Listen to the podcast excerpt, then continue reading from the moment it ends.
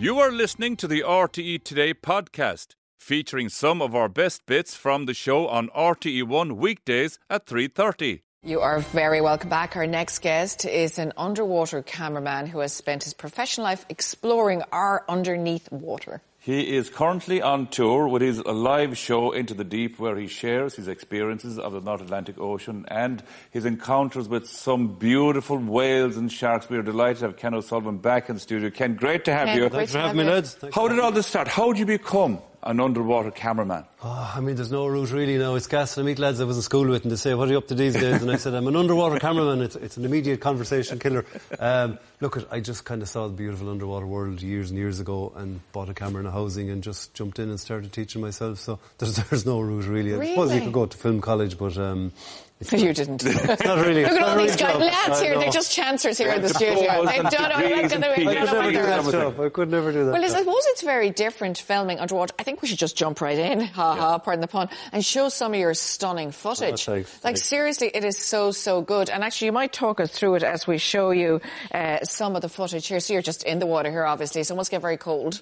Yeah, but sure, like wetsuits are very good these days. You know what I mean? Yeah. If you get a wetsuit that fits you well, you know, there's no reason to be really cold. To be honest with you, I mean, you are a bit, but like, you know, there's some bit of pain, but Yeah. it's great. It's exhilarating. That's basking sharks uh, in courtship. That's west of Clare. Um, Could you be in there for a while waiting for something to happen, Ken? Ah, you could be, yeah, yeah. Well, I'm in and out of the boat. I mean, you could be in and out of the boat 40, 50 times a day, depending on what you're trying to film, but particularly with whales. But Is it dark? It depends on the day. Do you know what I mean? And most of to be honest with you, Maura, most of the stuff I film is in the first five or ten metres, and that's where all the light is, and that's where most of the life probably is as well. Um, but I mean, you could be there for hours. The wetsuits are so good nowadays, and depends on what you're after. You know, this time of year, actually, in this frosty weather, the water is really clear, so it's a great time to actually get in and film. Yeah. The water isn't really that cold. You know, probably sometimes the air is colder at the moment. How cold is it?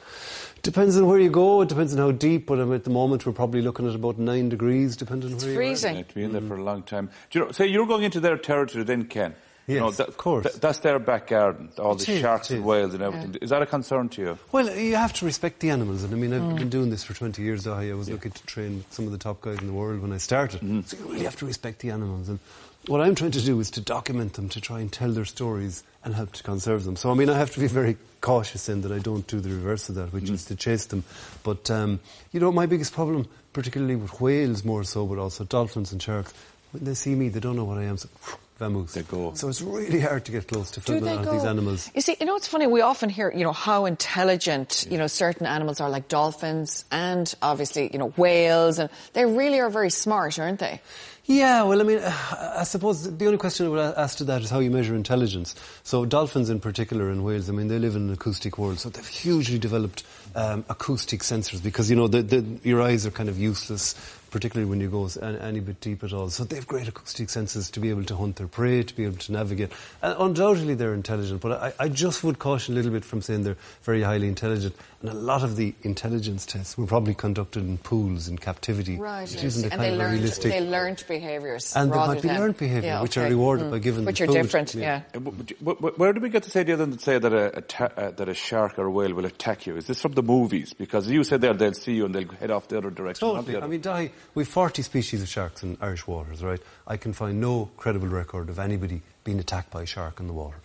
You know, the, the other thing, as soon as we get in, they take off. Now, blue sharks, some of them can be kind of curious. We chum up the water a little bit, so we kind of put minced up fish, because that's the only way we can get them to approach us.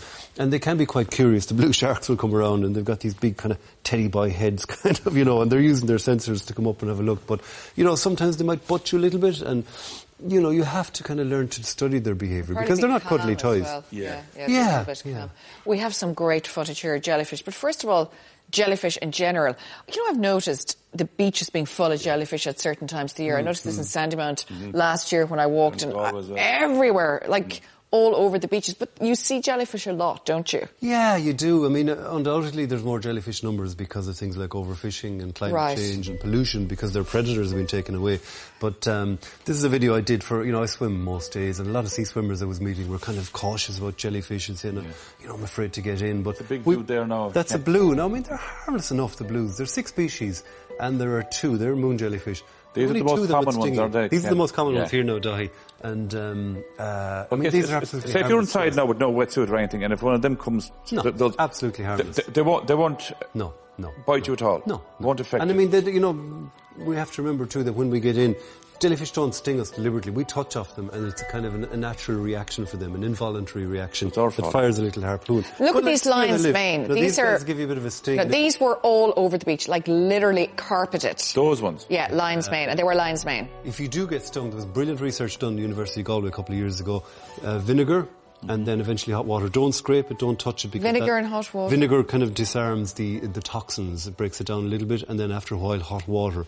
But don't touch it, don't put a credit card. That was the old way of doing it because they- they're like little harpoons that can sit on your skin and they're unexploded. When you touch it, then you can get actually stung more. So, Is that uh, unbelievable? Dr. Uh, Tom Doyle from UCC, brilliant research. Yeah, yeah. And Ken, of course, there was a myth years ago. I don't know whether, whether it was a myth or not that if you peed on somebody's leg, that you were. Do you know what Di, Di said I this to me earlier? I've I've seen never heard do this. See, No. this, no, this has been Are you going around for serious? years. Yeah, yeah. You Doesn't thought I was at all. farting earlier. I thought he was just no. gone cracked. No, I've been on a boat with a man who did it to himself and putting to the mask and screaming. Portuguese man of war. It actually doesn't help a bit. It doesn't no. work at no, all. No.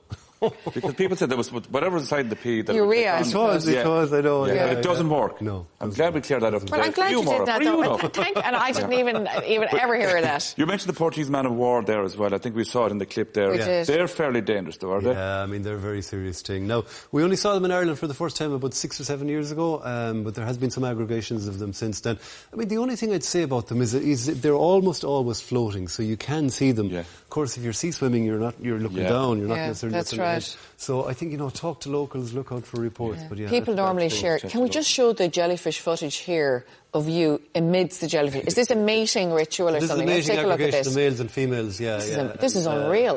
um, Psychedelic. I thought you were on something here know, now. No jellyfish harm during the making of this film. This was the best selfie we've ever seen.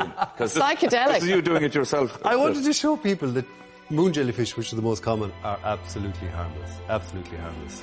Um, you can see the males and females there, the different colours, and the male, uh, it was a mating aggregation uh, west of Tralee Bay. Oh, lovely. Now, Ken, you're, you're on tour at the moment with your show. Will people be able to see footage like this? Yeah, duh, yeah. Look, it's been a bit of a dream for a few years to do a live show Yeah. because in a documentary you you kind of a limited time to talk about things. So, you know, I talk about my my explore, exploring explorations of the North Atlantic the last eighteen or nineteen years, swimming with some of the largest animals ever to have lived: blue shark, blue whales, fin whales. Um, basking sharks mating. So I show videos and I talk and interact with the audience. Lots of young people come along, which is brilliant. Great. And um, it's great. We did eight shows before Christmas. Full house, full house in Everyman in Cork, in Glór in Ennis, in um, uh, in Newbridge, and doing eight shows now, starting 31st of uh, January in Westport. Yeah, we link all that in our thing. But we, we need to talk about the fact that you're now bringing all of your knowledge to young people, to the junior cert. Yeah, I'm delighted. I mean, look, uh, I'm an eternal optimist, Maura, and I have to believe, you know, there are lots of issues in the ocean. We know we need our marine protected areas going through the Dáil at the moment.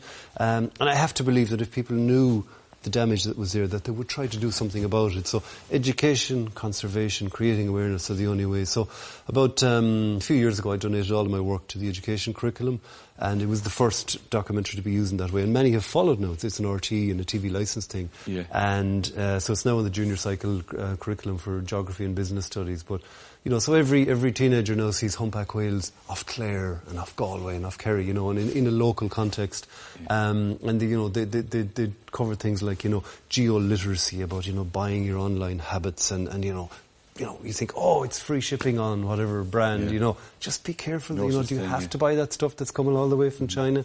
Try to buy a little bit local. So, um, so education, conservation, and again, the marine protected areas are hugely important. And that's going through the Dáil, as you're saying, this will protect our oceans. That's the, the genesis of this, isn't it? Yeah, well, the government have committed to protect 30% of our oceans by 2030, and something like 98% of people believe that this should happen. So it's very important. Legislation has been drafted by the experts, but that it's not kind of watered down in any way or politicised. Lovely stuff. Ken, Brilliant, great to have you, and Thank the best you of luck so with much. your upcoming tour.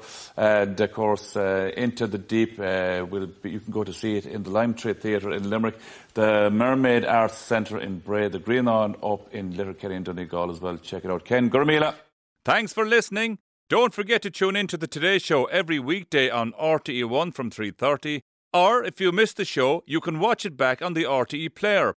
Visit rte.ie forward slash player. Stay tuned.